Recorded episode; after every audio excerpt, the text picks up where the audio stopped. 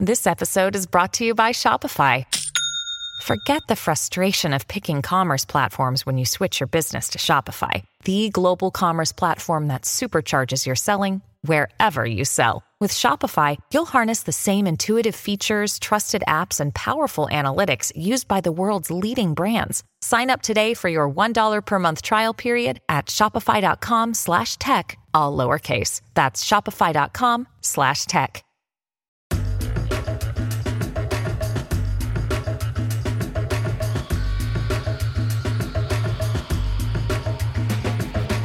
This is Entrepreneurs Exposed, where we speak with all kinds of founders and creators doing amazing things in business and beyond. On the show today is Marc Angelos. He is a sales leader from the fintech world and the founder and CEO of Anvictus, a communication and content marketing services company for blockchain startups and creator economy entrepreneurs. He's authored several hundred articles and videos on content and sales, and his work has been featured on CNBC, Bloomberg, the Content Marketing Institute, and elsewhere.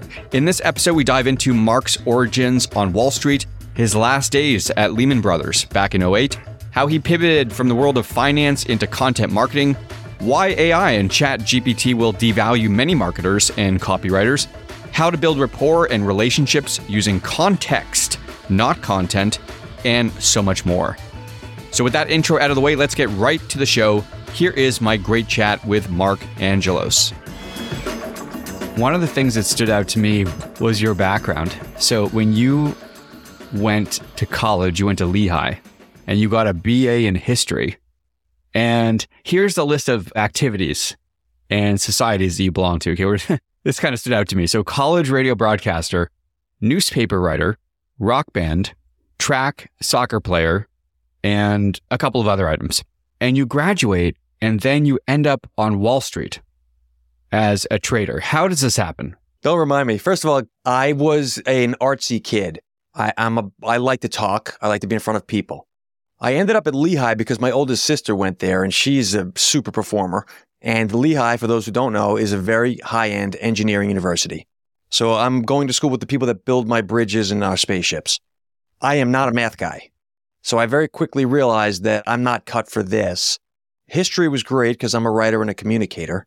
So I ended up on Wall Street because, frankly, that's where I thought the money would be. As you might know, it's a math oriented profession, but I very quickly realized that the tech end of Wall Street, super smart people, have difficulty communicating the value of the products they build. So, in the fintech side of Wall Street, they build algorithms and AI based trading software. And then these things are amazing. The flux capacitor works, they just can't explain why it's important to the customer. So I found a little niche for myself and ran it for 30 years. And uh, that's all I did. I worked at many companies on Wall Street, but always in the same role and always serving the same set of clients. And when I say the same set of clients, maybe there were 30 clients that manage money at the hedge fund level in Wall Street that matter. And that's who, you know, working for the big firms I worked for, Morgan Stanley and UBS, that's all the same client base for them. Yeah, on top of Barclays and, and Lehman's as well. Were you there, by the way, when Lehman's collapsed in 08? I can tell you all the Lehman stories you want. I was there the day it collapsed. So, in a nutshell, Lehman's stock price is cratering that week. Everyone expects we're going to go out of business, but we're not sure. I go through the list of all my clients and find out all the ones that are owed money by my company, Lehman Brothers at the time. And I contact them and I said, I don't know anything, but if this firm goes under, you're going to lose this money. So, and these are big checks $50,000, $100,000. They're research credits. Long story short, when the following days go, uh, Lehman's out of business uh, next week on Sunday night. I get calls from all these clients. They're like, dude, I don't know where you end up, but you've got my business for life. And it was a lesson I learned about taking care of other people, even if it's not benefiting you. Like there was no direct benefit to me to help these people, but you do the right thing by folks and, and it comes back. And business is predicated upon that relationship building. Kudos to you for doing that. But what were you thinking about? I mean, you're still a young guy at that time. Did you know what you were going to do next? What was going through your head? So Friday night, Lehman's, you know, goes out of business on Sunday, and I don't know this, but we all know it's, it's not looking good.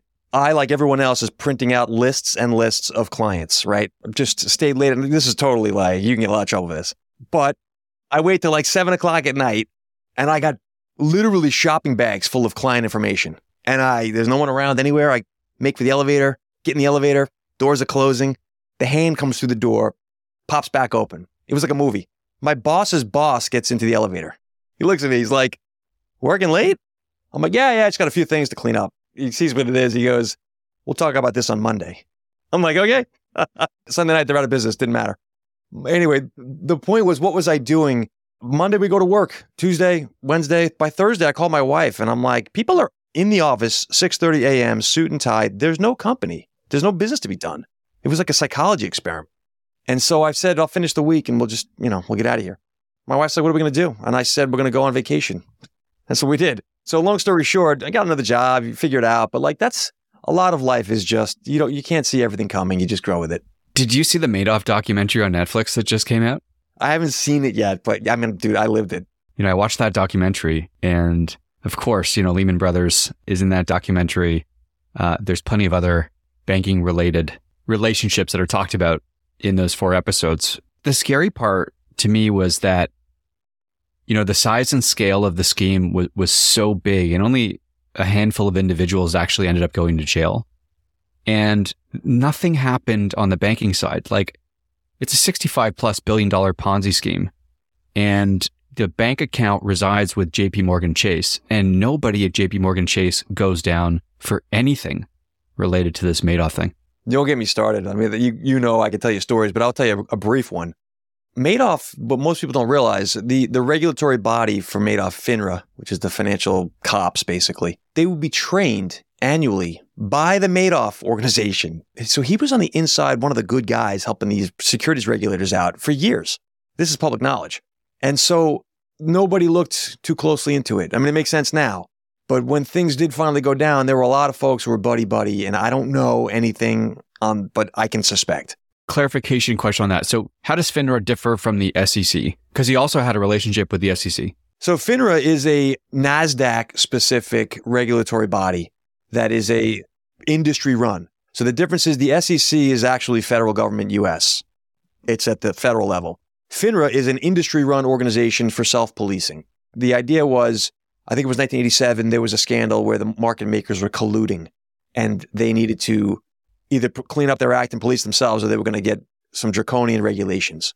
So FINRA has been in place to prevent the SEC from having to take a tighter, you know, tack with the securities business. The thinking is the brokers would rather regulate themselves than, and that's what FINRA does, than have the SEC come in there. How did you pivot from uh, 30 plus years on Wall Street to Anvictus and your current niche, which you've carved out beautifully, by the way. How do you make this transition? When I was working on these algorithmic trading desks, and so the real traders who knew math were out there on the cash desk, as they called it, were trading, buying and selling stock. And I was in the electronic arm where I would train the customers on how to use the machinery of algorithms, like so algos don't always work the same way every day, depending on what the market's doing. You trade differently than I would trade, so I need to customize your software for that. This type of thing. Most people, and especially when you're talking big ticket trades, million dollar trades, they don't want to just hit the enter button and hope it works. They want to understand what is this thing doing when I'm when my order comes into your system, Marc, what happens? So I was explaining it, explaining it. And finally I'm like, I'm just write it down, which then became easy. Let me just put this on LinkedIn. I started publishing a weekly LinkedIn, I'll call it a column. Never mentioned a client, never mentioned a product by name, and I never mentioned my company. But I just said, these are the questions you should be asking your brokers. If you manage money on Wall Street, these are the top concerns you should have. And most people don't know this, but even today, Adam, when you press the enter button and the order goes down, it never makes it to the New York Stock Exchange. Electronic wholesalers like Virtu and Citadel will buy that order flow and trade against it. It's legal. The point is, people don't know how the stock market plumbing works.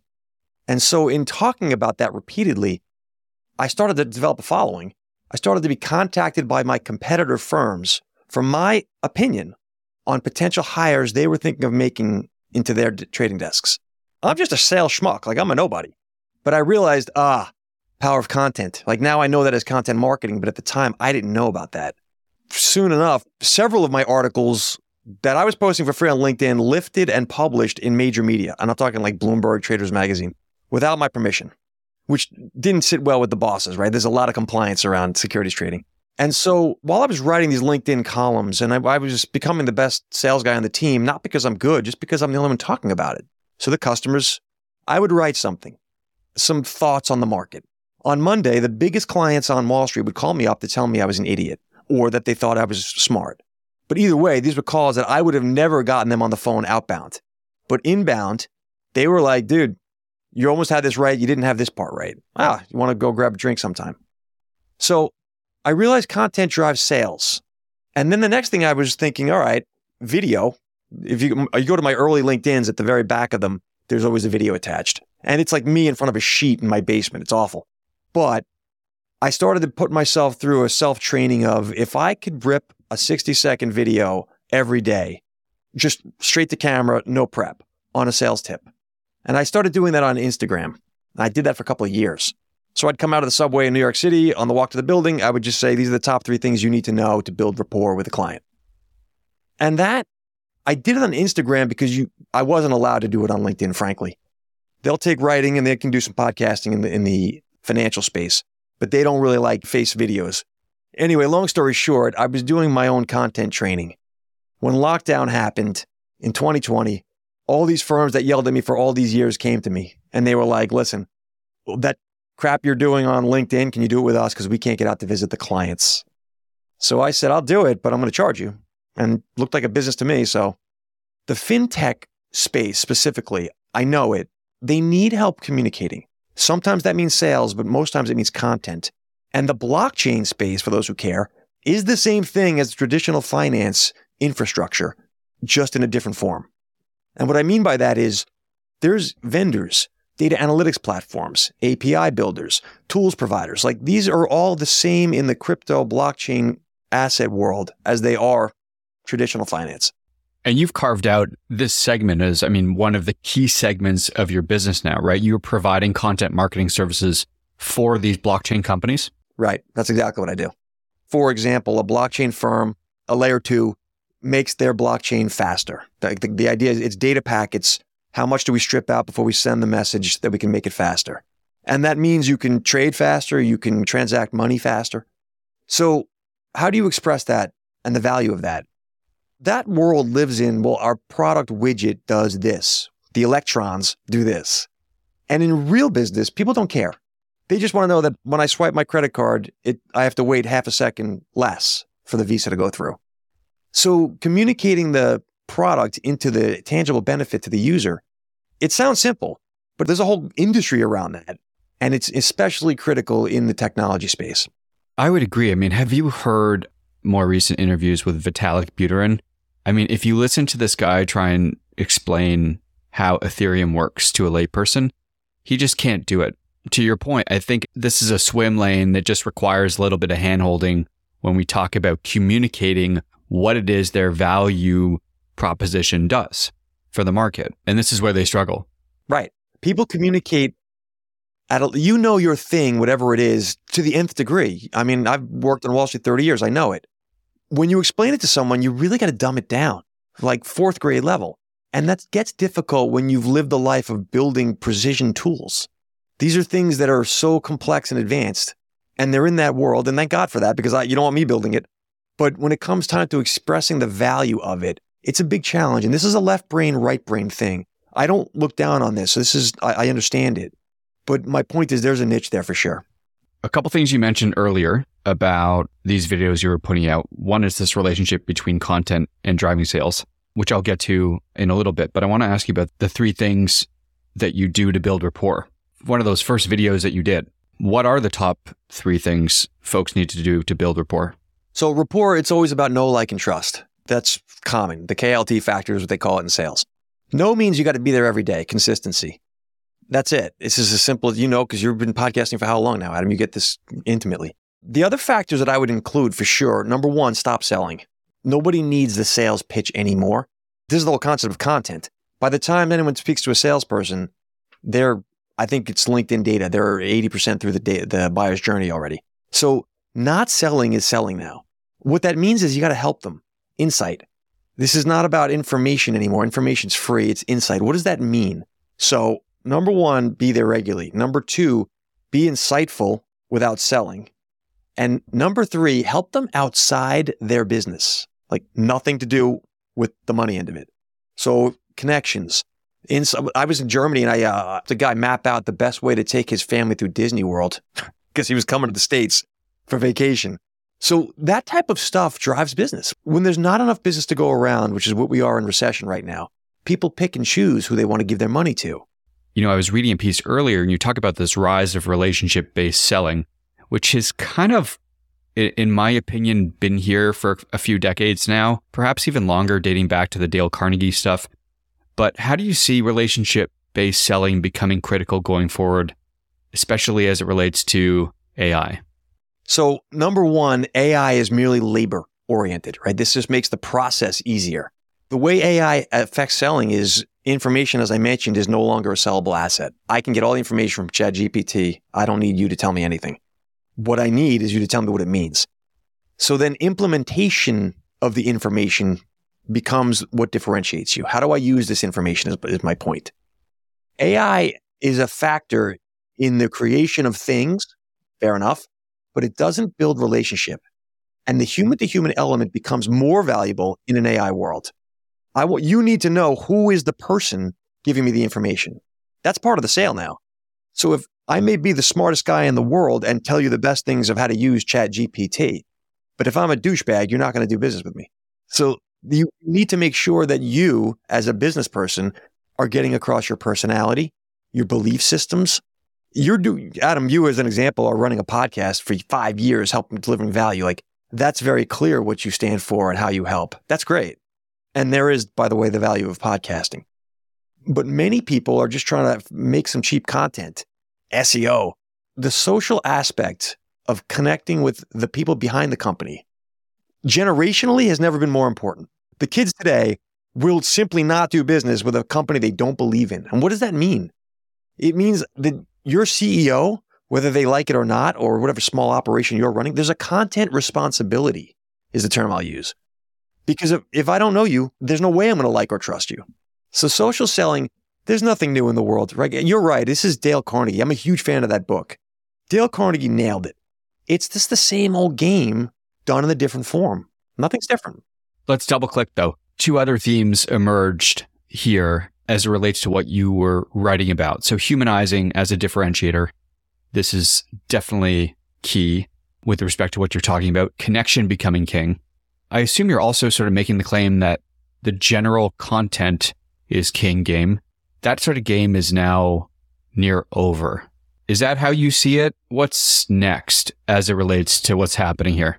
Context context is king. Whose information is this and why are they giving it? Like, where does this information come from? It may be good information, but I need to know the context of it. So information itself in a Google world is worth very little, right? I can Google it.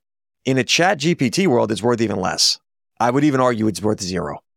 So forget the information piece. Content, which is just information, can't be about information anymore. It has to be about emotional connection. So then you get into the art of building relationships through content. This is no different from befriending someone in high school, pursuing a boy or a girl if you're in the dating scene. You have to figure out how do I make a connection with these people? What is their interest? What drives them? And how can I touch on that in an authentic way? Because by the way, humans can smell that a mile away. If you're not authentic, game over. People know, everybody knows. And so the old days of, and I'm going back to like ClickFunnels, automation, outbound, all that stuff, it worked. It did work for a long time. It won't work anymore because now that everyone can do it, it doesn't matter anymore. To your point, there's still going to be a content marketing world. It's not going to be an informational content marketing world. How does this play out in the context of sourcing talent, hiring the right talent, identifying folks who have a high EQ, let's say, who understand how to navigate what's happening here? How do you see things going forward? High EQ wins, period. And many times, think of the model of death by a thousand cuts. These big companies are challenged right now for, for talent attraction and retention. That's going to continue. And the reason is they don't have the EQ levels at the top level they need. I'm generalizing. But if I don't have a literally charismatic leader I'm not interested in working for the corporate faceless thing anymore. And I'm not just talking me, I'm talking generationally. These college graduates will work for a firm where they believe in the person and will not if they don't. So talent is going to always be driven now, the attracting and maximizing of it, the quiet quitting thing. This has got to do with how much do I want to really commit myself to that person in charge? Do I believe in the mission? This sounds real fluffy. It sounds like real foofy, especially post COVID. It's the deciding factor in which companies perform and which don't. So when Elon Musk sets up a tent and they are able to make the production numbers happen in a California parking lot because the people want this to happen is very different. You know, this is going back to when Walt Disney started his studio and he had his animators working for free because they were having hard times. When your team it believes in what you're doing and you can drive that, then that's EQ, by the way, you win. Business and finance, especially, has always been just a numbers. There's the person who can spin the plates the most efficiently. How many plates can I get spinning and maintain them? And that's managerial. That's what most businesses are today management. And then there's the creator who is thinking, what plates should I be spinning? This is stepping back a bit now. And I need to attract that to myself. All I'm saying is that the EQ factor wasn't a huge thing in big business and it is now. They just don't know it. One of the other things you're calling out is this return to long form content. I think you're half right. And the reason I say that is because apparently Chat GPT is so sophisticated that folks are literally writing novels with this thing. So length of content doesn't seem to be, at least at a very superficial level, to be a barrier. What am I missing? Length of content is not the, the arbiter of quality of content. So, number one, short form of anything. Let's go with TikTok. Short form tweets, little mini clips. It's just the appetizer, right? This is them passing the hand passed appetizers at the wedding.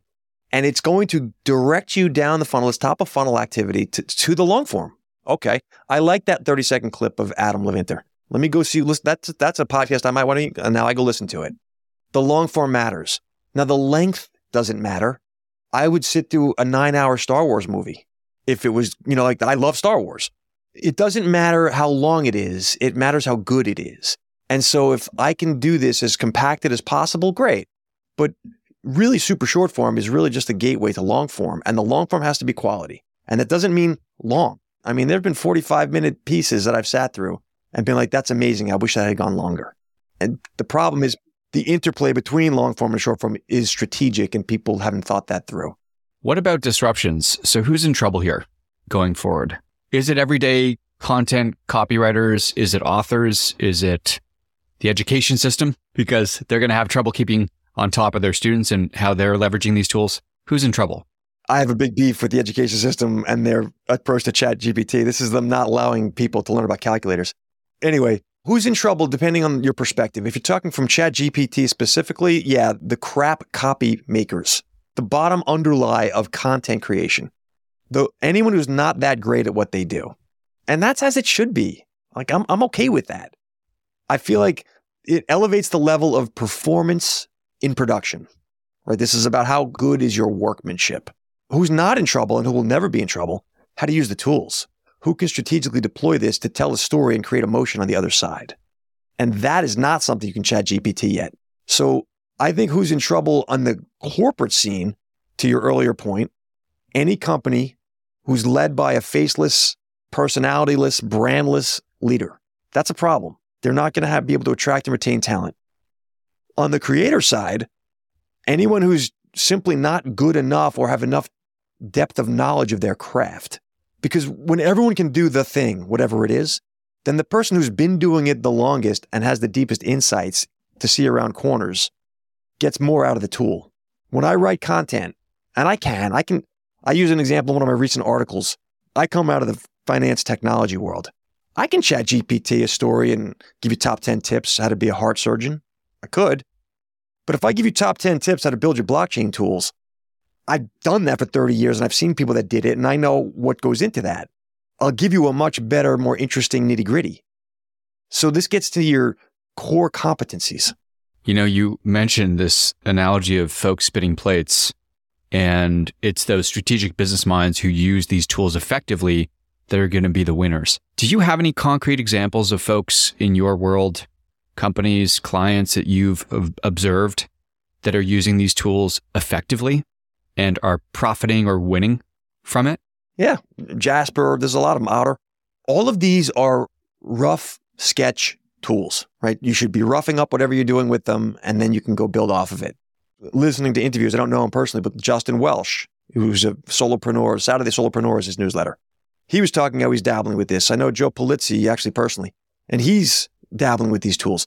These are people who are trying to create content that benefits a larger community. They have the expertise that they will overlay onto it, but this is the baseline of what I want to make a piece around.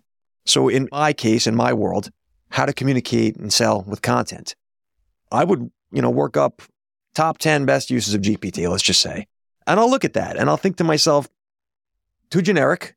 Let's apply it now. If I were trying to train a person to do this, like sit with me, what would I say? So ChatGPT, Otter, Jasper, all these AI tools, they're really just, they're like the Word document or the Excel spreadsheet in the old days. It organizes you. It does. They're great and you should use them. But if you're just going to hit print and submit, you can tell.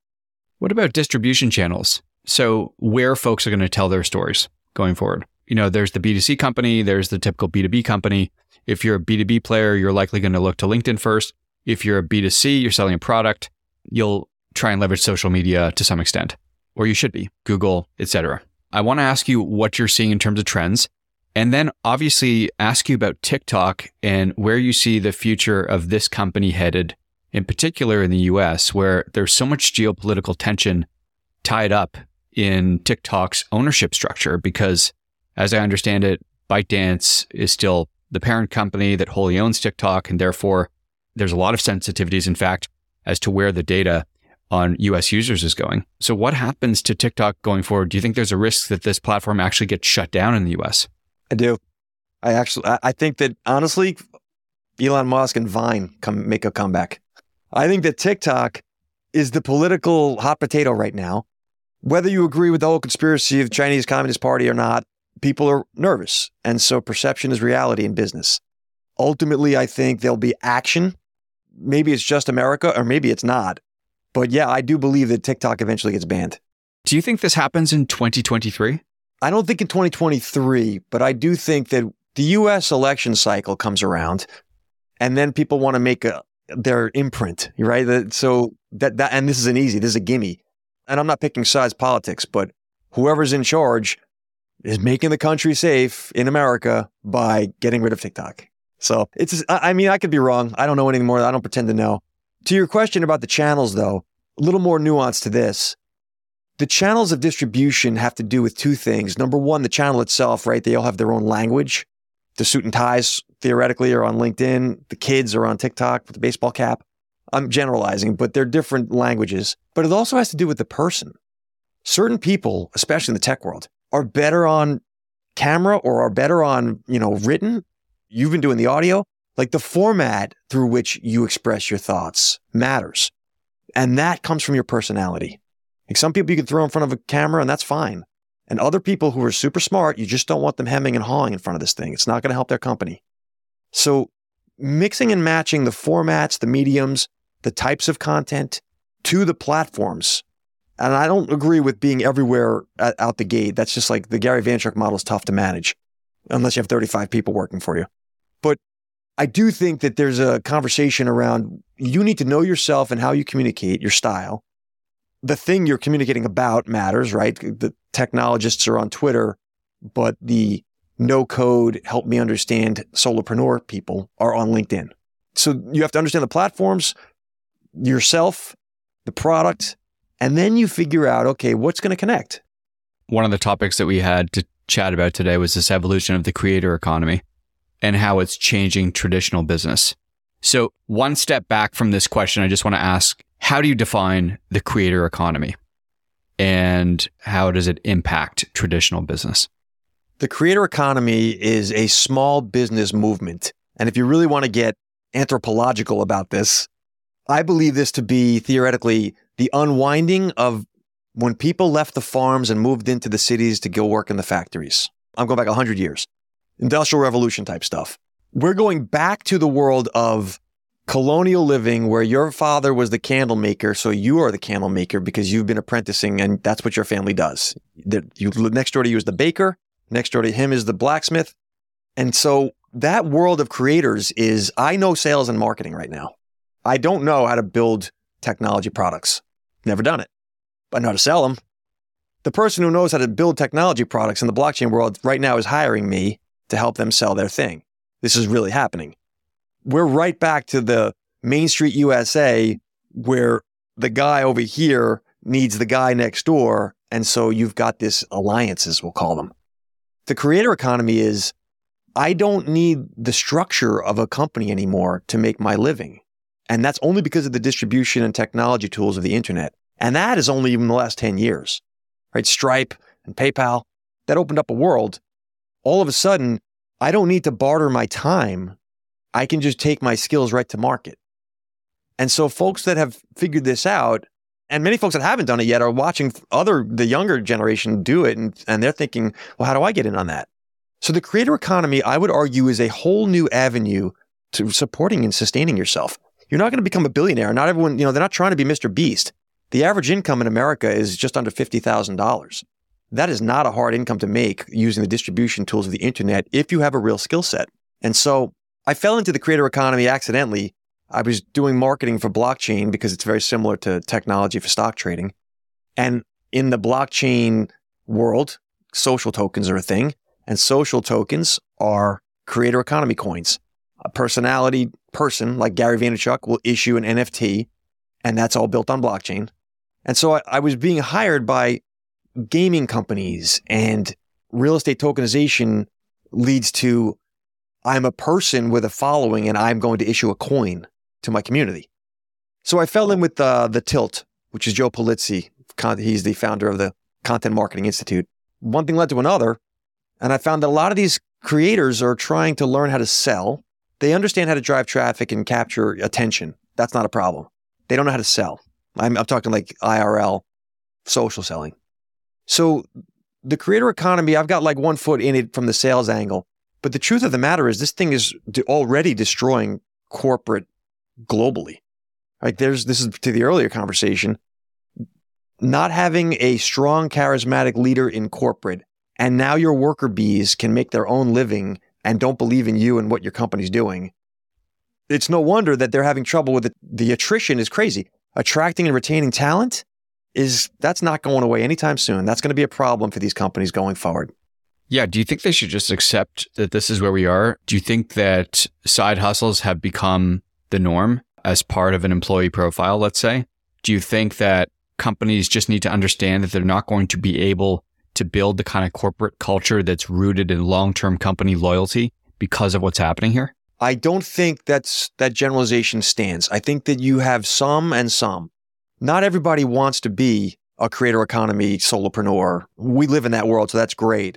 But there's something to be said for I want the camaraderie. I want to be able to be structured. I want to be part of a team that's building something meaningful. And employees, it's not bad to be an employee. It's just got to do with matching your personality. The problem was for all those generations, there was no other choice. Much like school is built for a certain type of kid, work was built for a certain type of adult. And now there's an alternative for the other type of adult. That's the creator economy. Your kids are in their late teens. You know, they're going to go off to university, college, hopefully soon, you know, start careers. And you as a father probably have some thoughts as to how they best navigate this. Do you feel like now is a time to diversify one's skill set and move back toward being a very, very effective, agile generalist versus saying going back to, to your Lehigh background, going on all in on, on chemical engineering, let's say, coming out with a four year degree in engineering, but not really knowing any other skills. Who is more at risk in the next decade, do you think? The specialist or the generalist?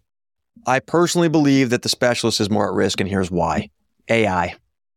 If it can be learned, if it's information driven, I can do it through a machine. It's the combination of creativity with that. It's EQ plus IQ, right? So, to answer your question, my kids, I came out of 30 years of a corporate career, finance, very, very buttoned up suit and tie. So, I've seen both sides, three years now of entrepreneurship.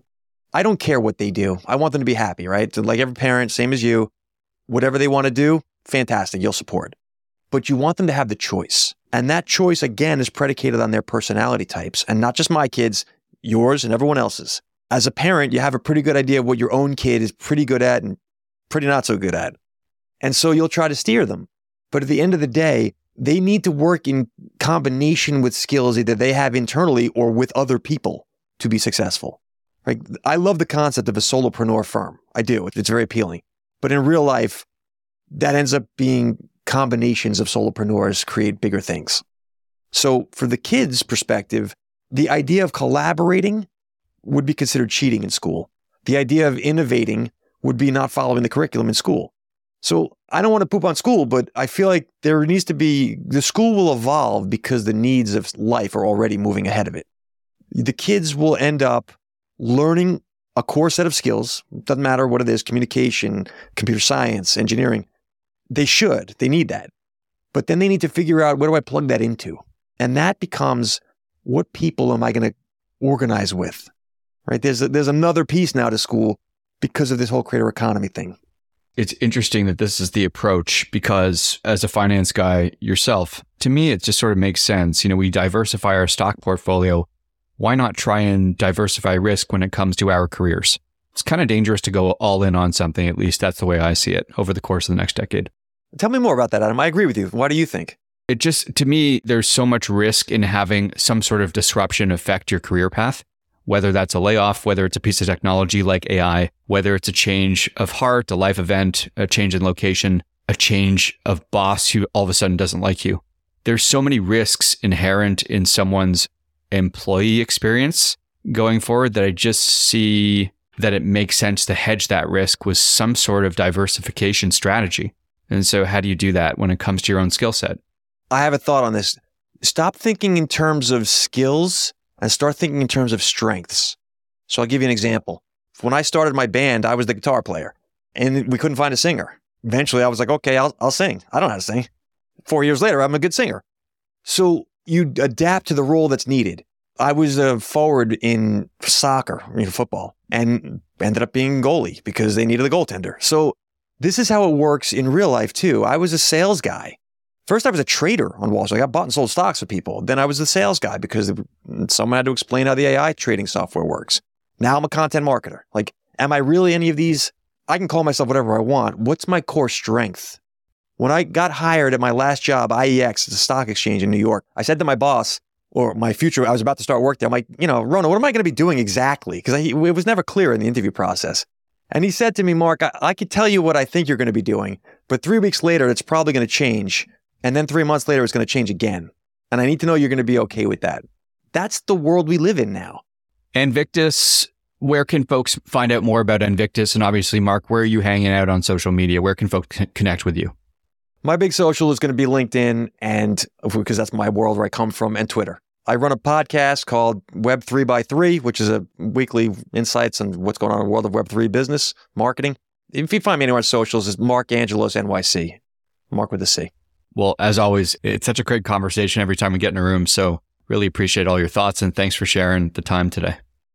Adam, I want to thank you for such thoughtful questions. I really enjoyed the, the conversations are always great, and I'm not just being polite. Like it's great catching up with you again. If I can help in any way, let me know. That's it for today. Thanks so much for listening. Entrepreneurs Exposed is brought to you by Scriberbase. Build your subscription business and thrive. More at scriberbase.com. If you like what you heard today, don't forget to download and subscribe wherever you get your audio. It helps our audience find us. You can also visit us at glow.fm forward slash E2 to become a supporter.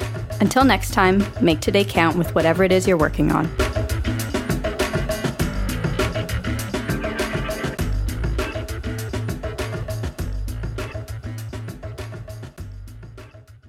Miles, are you ready to record our promo for season two of the Wanna Bet podcast? David, have you ever seen a grown man naked? Miles, we're not here to quote lines from Airplane. We're here to tell people that season two starts August 18th. But I like Airplane. I know you do, but Wanna Bet is a sports betting podcast. Each week we bet $1,000 on the NFL teams and games that we love. Well, that sounds like fun. It is fun. And last year you picked over 60% of your games correctly. How'd you do? We're not talking about that. We are telling people that they can find us every Friday so no more movie quotes. Roger, Roger. Electricast. Electricast. Welcome to the Candle Power Hour Come with us backstage behind the scenes of show business spanning over four decades and bringing you the experiences that can only be told by the people who were there. Our guests are from the A list, the F list, and everyone in between. Get set for some of the most insane, hilarious, and inspiring stories you will ever hear. I'm Mercury, And I'm Diego. your host for the, Candle, Power, Hour.